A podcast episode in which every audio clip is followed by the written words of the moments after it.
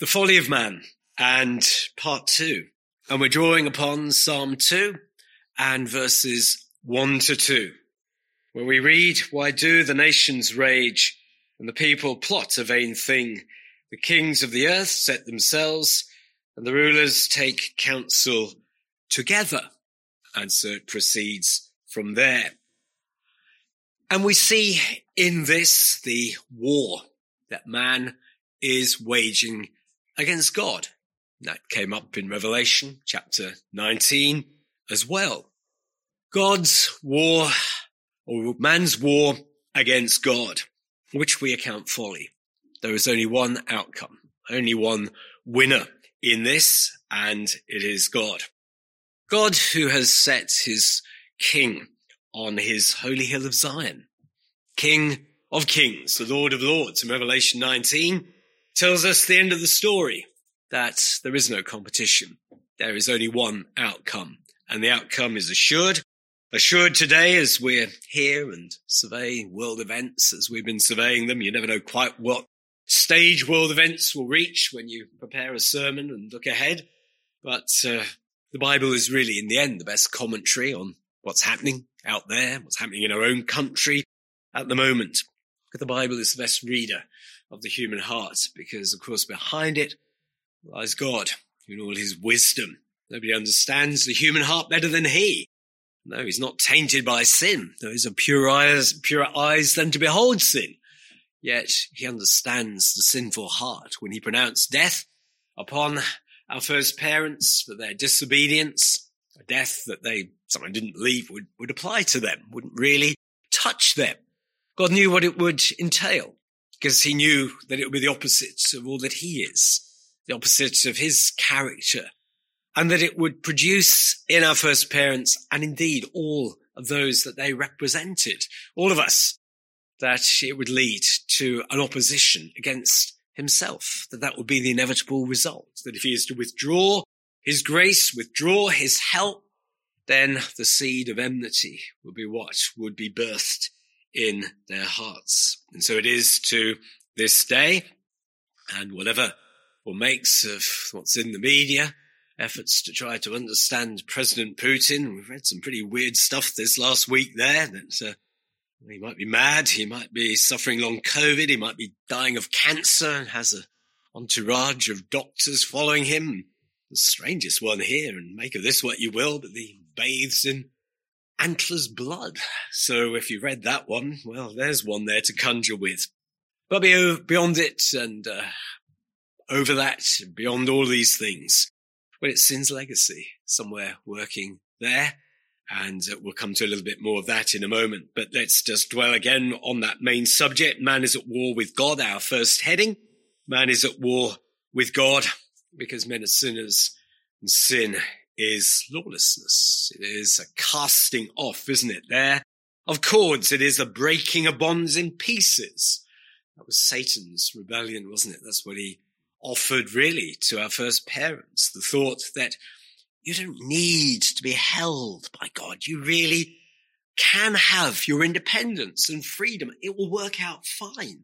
So put those bonds away from you Cast away those cords. Freedom beckons where you will come to full age and maturity when you won't have to live in a kind of state of child parent relationship. You can be your own people.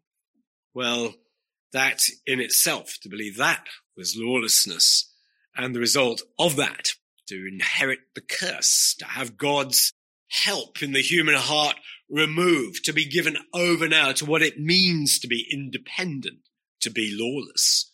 Well, it's not an attractive proposition at all.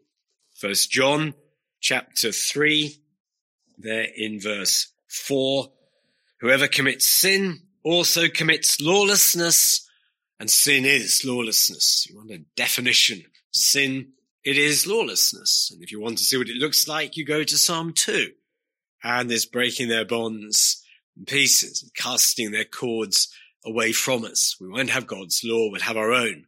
Well, that's lawlessness and it is sin and the results of it are very, very unappealing.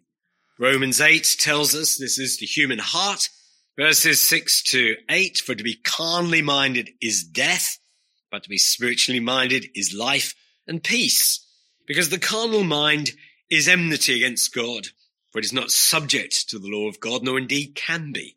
So then, those who are in the flesh cannot please God. The carnal mind, the Psalm 2, mind. The first John chapter 3 verse 4, mind, it's lawless. It is not submitted to the law of God. Indeed, it cannot be. It is unable to be.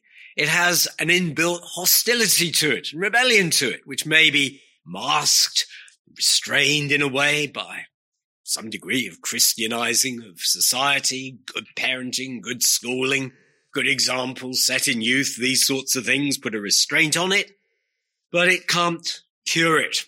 It is incurable on its own. And so that's where we rely, don't we, upon the grace of God. But the individual, left to his, her own devices, will not come up with the right answers, will come up with rebellion, rebellion against God in a milder or in a more excessive form. And then when you gross that up to nations and sort of national cultures, mindsets that prevail, or at least uh, prevail sufficiently to be what uh, dictates policy, government policy and the rest of it, well, it's more of the same, just sort of brought into a bigger sphere, might be moderated somewhat there to take account, maybe, of the church, take account, maybe, of the Christian voice, to embed something of that, embrace something of that. That's, that's a bit of a check on what governments might do or what might be put into law. Those checks are pretty missing these days in our own nation, aren't they? But there is man, he'll be his own ruler, he'll be his own lawmaker, and he'll be the interpreter of his own laws. He, he will break his own laws if he feels uh, the need to do it and uh, justify it. Uh, he will make it up as he goes along. There you have what's called situational ethics that uh, kind of sort of philosophy very much in vogue in the 60s. Liberal church took it in. That you don't have hard and fast rules. You, you make it up as you go along. Whatever the situation requires, we'll let your ethics uh, fit into that. And if your culture is going down and away from Christian culture, well, then catch up with that and adjust. You be God. What it's saying, isn't it? You be God. You play God. And what can possibly go wrong? Well, everything goes wrong. In fact, in the Mark chapter seven, well, let's see what comes out of the human heart. Well, it's a very unedifying uh, sight. Mark seven, verses 20 to 23. Lord said, what comes out of a man, that defiles a man. For from within, out of the heart of men proceed evil thoughts, adulteries, fornications, murders, thefts, covetousness, wickedness, deceit, lewdness, an evil eye, blasphemy, pride, foolishness. All these evil things come from within, defile a man. Foolishness is there, the folly of man. That's part of the whole story, as are all those other things which are listed there. Murder and pride and all the rest of it.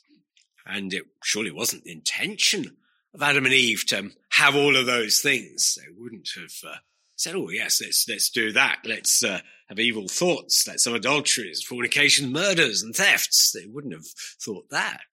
But that's really what they were risking. Somehow they would have known that there was a danger of that, that death spiritual death followed by physical death would have those things attached. But they thought they knew better.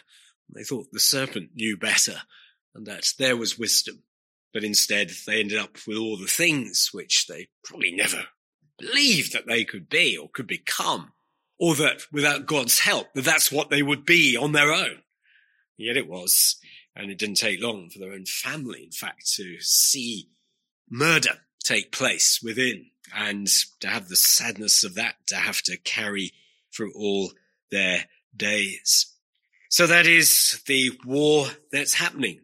And the war goes on, doesn't it, in various ways, whether between individuals or groups or between nations or at least parts of nations and people are at war with their neighbor, aren't they? They're at war with their neighbor. That's what a lot of this stuff is going to produce. There's going to be war with your neighbor that all of these things here are going to generate upset. People have plans, other people get in the way of those plans. And then there's trouble.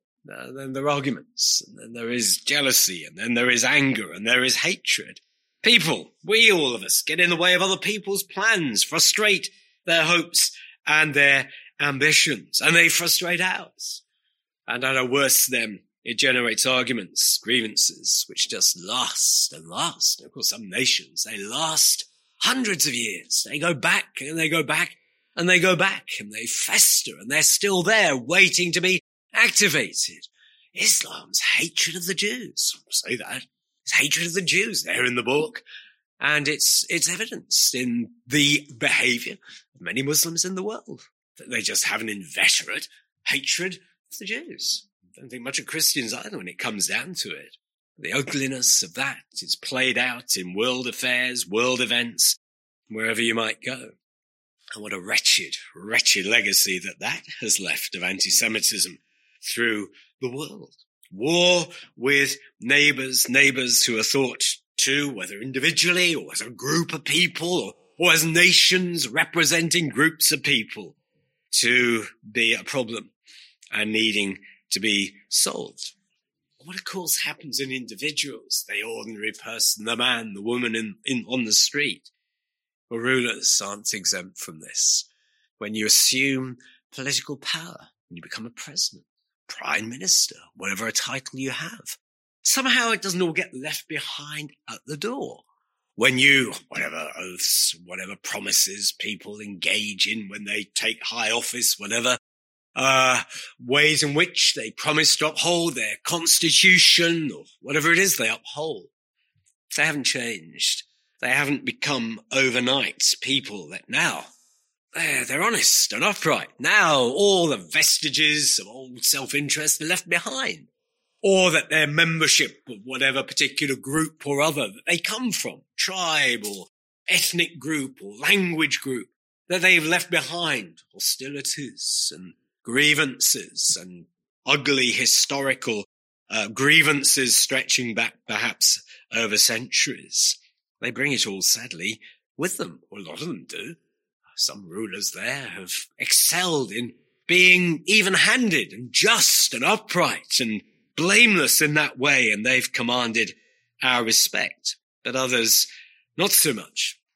Of course, for many of those people, we have to say that the thought of power, the thought of being able to exercise it, to have the levers of power, has been far too attractive a proposition and has been one in and of itself that has shown a, a love of things, a covetousness there, a, a hold to be able to have and to be able to run things and tell people what to do and implement a system of, of thought, an ideology, a philosophy. And that hasn't always been with great benefit to those societies. Because often again, those people are having a strong desire for power, but a capability of getting that power, of being able to say the right things in the right way to the right people, being able to manipulate public opinion, to have an understanding of what people want to be able to give it to them, knowing what their sinful desires are and giving them the red meat there for uh, promises that so will guarantee they'll vote for you with that. Goodie bags to be dispensed with and powers of communication sometimes unrivaled. Oh, how they can work a crowd like nobody else and gain a, a following and uh, by all the dark arts be able to do it. Propaganda that goes out. Well, we've heard of these things. We know them. And sadly, they're happening to this, this very day. Political leadership. Those who lead us can be very, very disappointing. And, uh, whichever political party in our own country one cares to look at there, one doesn't just sort of pick on one party and leave another there without uh, making comment, but uh, one can make any number of comments there about all our political parties and their actions and their hypocrisies and their double standards and all the ways in which they sell the truth short. And it is very sad. Man is at war with God. That means he's at war with his neighbor. And indeed, within the heart of man, he's at war with himself, doesn't even know himself and fights against at times his own best interest. My second heading, the war has different expressions, like the war against God, what we read in Psalm 2, what's happening in Revelation 19, has different expressions. Well, first of all, most obviously, most overtly, there are the attacks on the church herself, the way in which people attack the church. Well, true church we're talking about here, not the false church. The false church is part of the, the attack force against the true church. False church has no time for the true church. But Paul warned the elders uh, who had traveled from Ephesus to Miletus and told them what was upcoming. Acts 20 verses 29 and 30. For I know this, that after my departure, savage wolves will come in among you, not sparing the flock.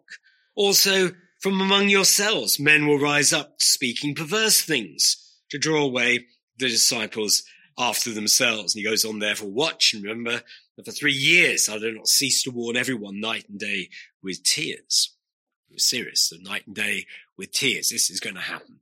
It's a horrible thing. I feel for you, Paul is saying, but it's going to happen. And he'd be looking at people, he'd be nodding and agreeing and smiling and, oh, right.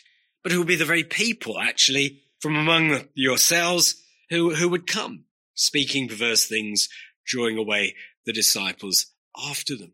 So within the church, people would arise, teaching false things, false doctrines, false experiences, whatever it might be. But then, of course, the more savage wolves, real, overt persecution. And sometimes those people at the forefront of it are very religious people, very religious people. Some of them are actually people that once owned the name of Christian. They don't behave like it now and turn back on it with a viciousness and an ugliness that uh, generates a lot, a lot of violence against it. So, uh, well, just a few examples. We could supply our own, I'm sure, but Acts 14, some of the persecution that uh, Paul, as a representative there of Christ, faced. And uh, verses 4 to 7, what happened in Iconium. The multitude of the city was divided, part sided with Jews and part with the apostles. And when a violent attempt was made by both the Gentiles and Jews with their rulers to abuse and stone them, they became aware of it and fled to Lystra, Derbe, cities of Lycaonia, and to the surrounding region. And they were preaching the gospel there. Violence against them. Well, Lystra didn't uh, give any let up to it there that uh, there again there is more uh, violence following verses 19 and 20 in Acts 14. Then Jews from Antioch and Iconium came there to Lystra, and having persuaded the multitudes, they stoned Paul, dragged him out of the city, supposing him to be dead. However, when the disciples gathered around him, he rose up, went into the city, and the next day he departed with Barnabas to Derbe. Savage wolves there, but they didn't have the last word. They never will. The word of God will be unchanged. It will succeed.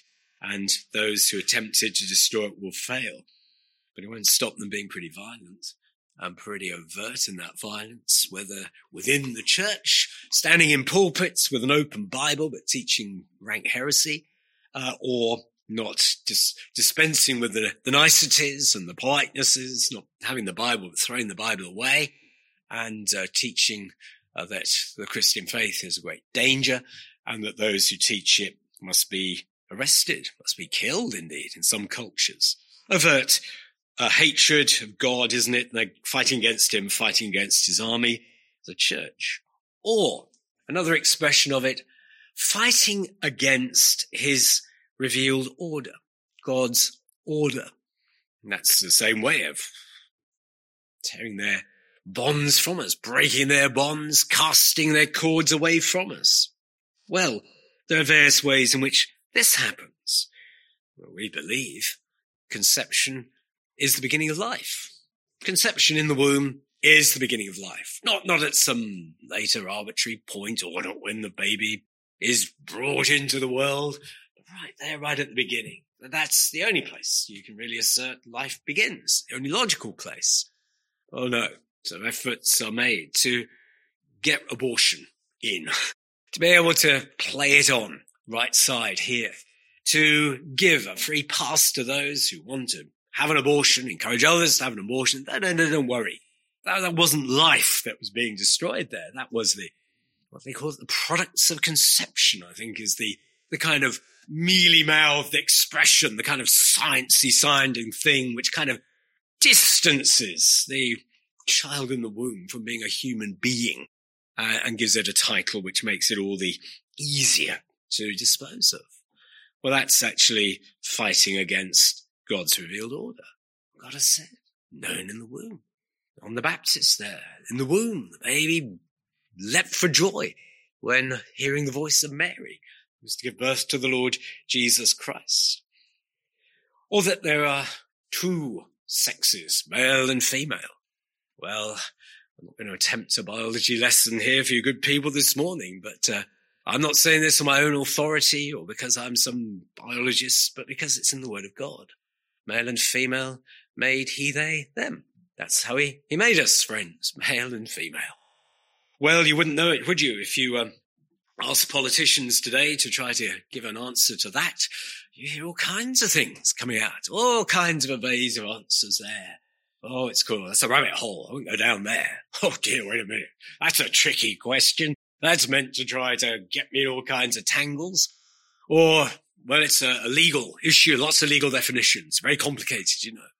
Well, very complicated indeed. It is in the mouths of some politicians. By the time they've finished with it, we're left wondering there just what we are. And that's deliberate obfuscation, isn't it? It's a fight against God's revealed order. This is, this is how he created us, friends, male and female.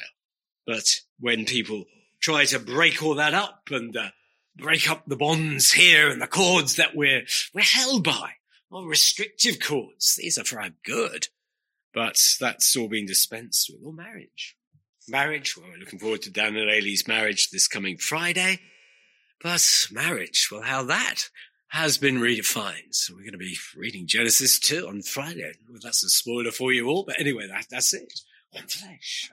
Man will leave his father and mother, join to his wife, and there shall be one flesh. Well, we heard it there, didn't we? Man and woman again, male and female, that which is in creation. But I know marriage is rewritten. The great war against God continues there.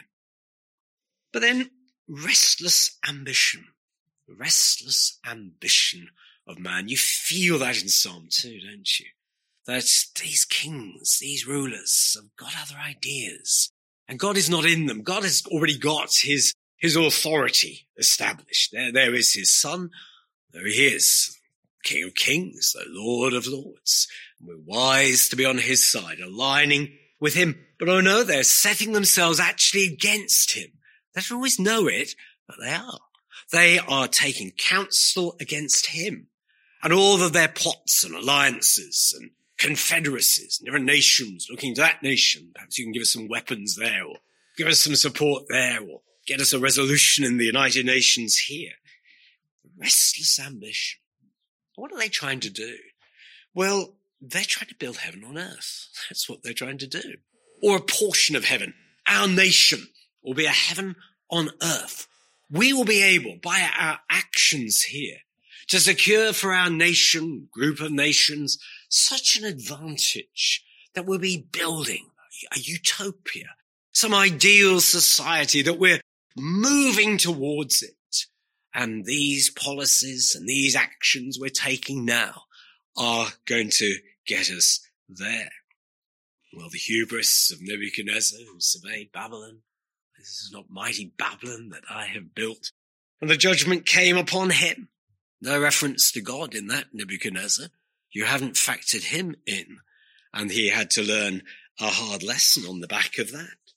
Babel, the building of that tower, all the great ambitions that were surrounding that, centered upon that work there in ancient times. So in Genesis and in chapter 11 verses uh, 6 there and following, the Lord said, indeed, the people are one and they all have one language and this is what they begin to do.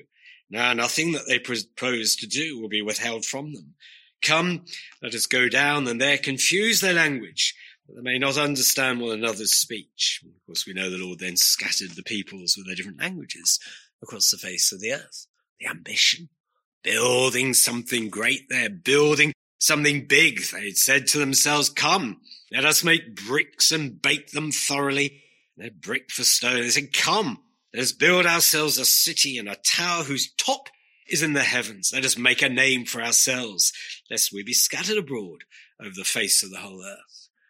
We're going to build utopia. We're going to build our ideal. We're going to exercise our full potential here. We will be those who rival heaven was there, wasn't it? Come, let's do this. That's where God says, come, let us scatter you. Let us bring you the thing that you fear in your hearts, that you're fighting against me, and you'll learn that to your cost, to your peril. But that restless ambition is there at Babel, friends. I fear it's still there today. That national ambitions to build a utopia in a nation or group of nations or an idea. That was what communism was going to bring, wasn't it? Going to bring utopia. That's the dream, the ideal that if you follow this set of prescriptions, this set of ideas, you would have heaven on earth. You would build something that would last and which would be so, so good. And in the process, of course, to make these utopias, people get in the way of them. People are in the way. They don't get it. And so often those utopias then turn a little dystopian because the people that get in the way have to be removed. Well, for their own good and for the good of the greater project. Ethnic cleansing has to happen. And people have to be put to death who, who oppose or re-educated, sent away places to get with it, to see the utopia, to understand it now. And if they won't, then for their own good and for the good of the wider thing, they have to be kept away, removed, cancelled, their voices not heard. So it's led to the dehumanizing of people. We saw that with the Jews, didn't we, under the Nazi rule? Well, we see it in various ways. Islam does it, doesn't it, there? And it's calling kafir, which is a derogatory term, infidels who don't share the sunlit uplands of Islamic thought. And, well, do we not see it there? The Ukrainians being classified as, as Nazis, a fair portion of them by the Russians. So, well, there are some difficulties in Ukraine with those issues, and that one has to concede.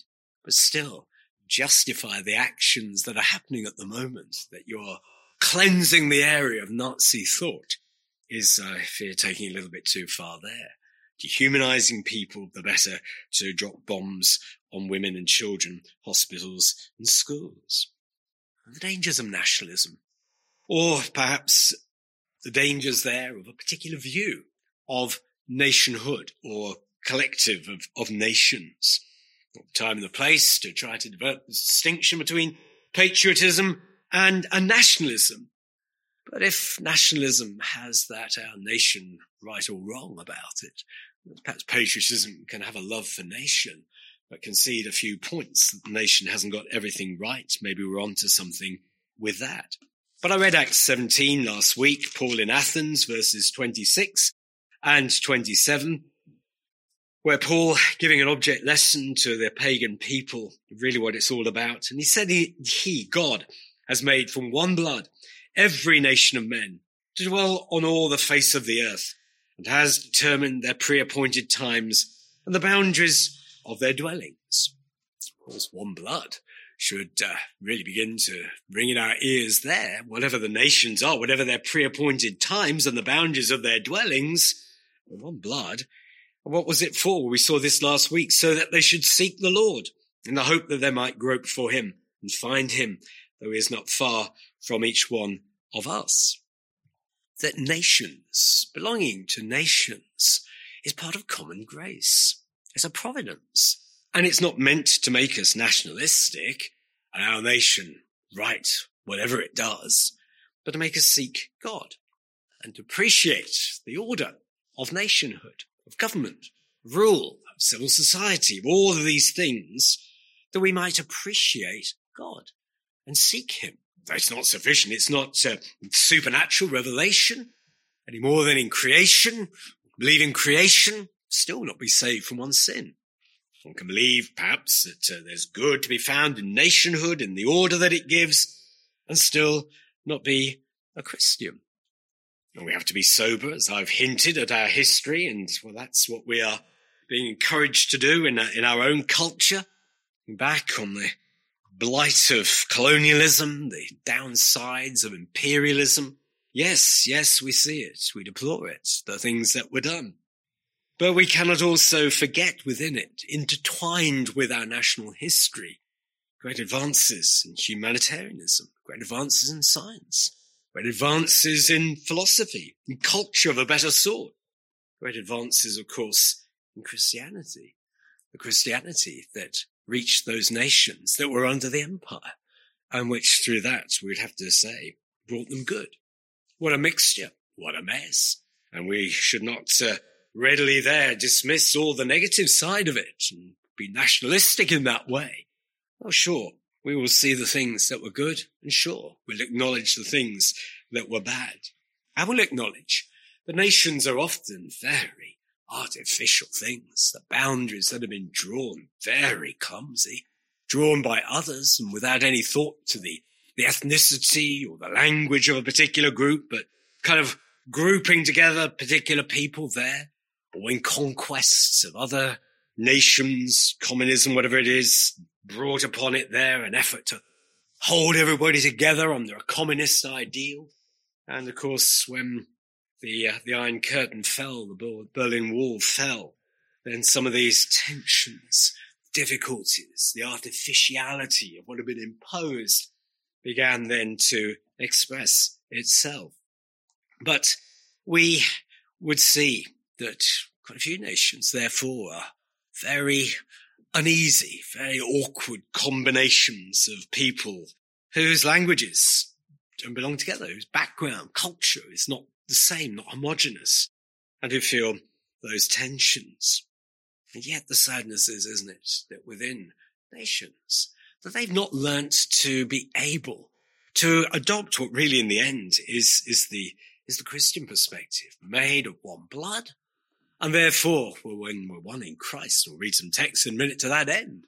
All those differences melt away as of being of little relevance. Language differences, ethnic differences, differences of culture, differences of custom melt away before something greater.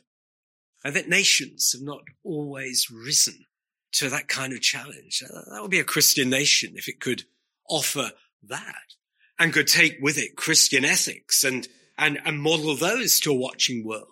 That it could take what is good thought derived from the Bible and offer that as an example to the world. Too often, the ambition has only been trade, generating a wealth, business, holidays, traveling, not looking to enrich the world with Christian thought and Christian values and Christian ethics, but with something far more worthless, something far less substantial.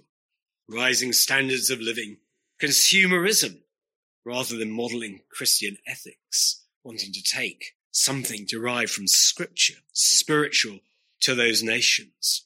Why, it was said uh, a while back uh, that uh, we're going to be ambassadors in the world for gay marriage. That was, that's what we're proud of. David Cameron was proudest achievement was to bring in gay marriage.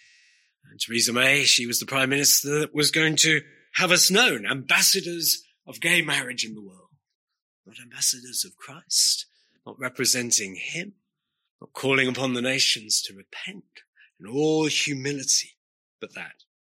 So internal disputes, identity questions, where we began, where we began with Adam and Eve. That's where we began. We began with the fall there. Unfortunately, we've inherited that. But now in the church at her best, we have to say that at her best, this has not always happened. But it's Galatians 3 verses 25 to 29. The undoing of, of all, all of that folly. There we are. The faith has come. We're no longer under a tutor, for you're all sons of God through faith in Christ Jesus. For as many as of you were baptized into Christ have put on Christ. There is neither Jew nor Greek. There is neither slave nor free. There is neither male nor female. For you're all one in Christ Jesus. And if you're Christ's, then you are Abraham's seed and heirs according to the promise. It's not now saying you've become ungentile or unjew, that you just sort of dismiss your background or slave. Well, I'm no longer a slave. Well, in some senses you still are, but not in the sense that now is so, so important, male and female. Not obliterated what male and female means, but it's saying whatever it means is irrelevant compared to the fact you're one in Christ, that you belong to Him. Your identity now is, I'm not a man or I'm a woman or something like that, but I'm a Christian. That's my identity. I'm not a, a Jew, I'm a Gentile, whatever, but I'm a Christian. That's the identity that counts. That's the one nation. That's bringing back from the one blood. And now, where nations have failed to be able to model that kind of unity and bringing difference together and subsuming it under something much, much greater. He's never had anything greater. Trade, consumerism, business, holidays. And that was as far as it went. I caricature it, I generalize, I admit. But that's often not amounted to much more than that. Colossians chapter 3, a similar thought, verses 9 to 11, and where we read, uh, Do not lie to one another, since you put off the old man with his deeds, and have put on the new man, who is renewed in knowledge according to the image of him who created him, where there is neither Greek nor Jew, circumcised nor uncircumcised, barbarian, Scythian, slave nor free, but Christ is all, and in all. The old identities, all the old ways that you would have identified yourself. I'm a Scythian. That's not many who said I'm a barbarian, but um, the, the pejorative that's come with that is, is a bit more evident now than perhaps it was then. But that identity doesn't matter. Maybe, maybe real in one sense, but being one in Christ is the identity that counts. And in that, we have more than enough. We have everything we need. We don't need a national ambition. We don't need a utopia here on earth. We don't need to be able to, to export that out into the world. We have no ideology that requires the death of these people, ethnic cleansing here. We have modest aims, modest ambitions. In Christ, the other takes preeminence over the self. Other people, their needs, their wishes, their ethnicities, their backgrounds, their histories take precedence. Because what does it matter now? when we have Christ, when we have citizenship in heaven. My final heading, God's perspective. That's the one we're to have. And that's where it's moving towards. Man's folly destroys it. Man's folly at whatever level, individually, nationally, within groups, within tribes, within cultures, destroys it. It's brought back together again in Christ. That's why at the end he's going to bring all things together in himself. The whole cosmos, this world, new heavens, new earth, what once were these boundaries. Well, he's then going to have it as his own. That's his inheritance. The nations are his. He's got the ends of the earth for his possession. And he's going to deal, isn't he, very strongly with those who are at war with him, however they express the war, whatever they were doing in their war against him. He's going to deal with them. It's there in Revelation 19. It's there actually in Psalm 2. After all, it's the same book, it's the same God. The Old Testament and the New Testament just are part of the same book, part of the same God, dealing in the same way here with those who oppose him. Our Lord told us, and you know, in this present climate of World War III, nuclear wars, and all such things being talked about there, well, we've been there, we've been here before, and perhaps we'll all have to wearily be here again, sadly, in days ahead. But our Lord's words are always worth repeating. Matthew 24 verses 6 to 8. And you will hear of wars and rumors of wars. See that you are not troubled. For all these things must come to pass, but the end is not yet. For nation will rise against nation and kingdom against kingdom, and there will be famines, pestilences, and earthquakes in various places. Well, these are the beginning of sorrows, not the end of it. Not a sure sign that everything's going to end tomorrow. It may do but it may not. And whatever it is, don't panic. Don't be troubled. Whatever happens, well, friends, if we know the Lord, we're going to glory, aren't we? And it will show the futility of man's ambition, the end of Babel. We'll see our Lord prevailing, as we read there in Revelation chapter 19.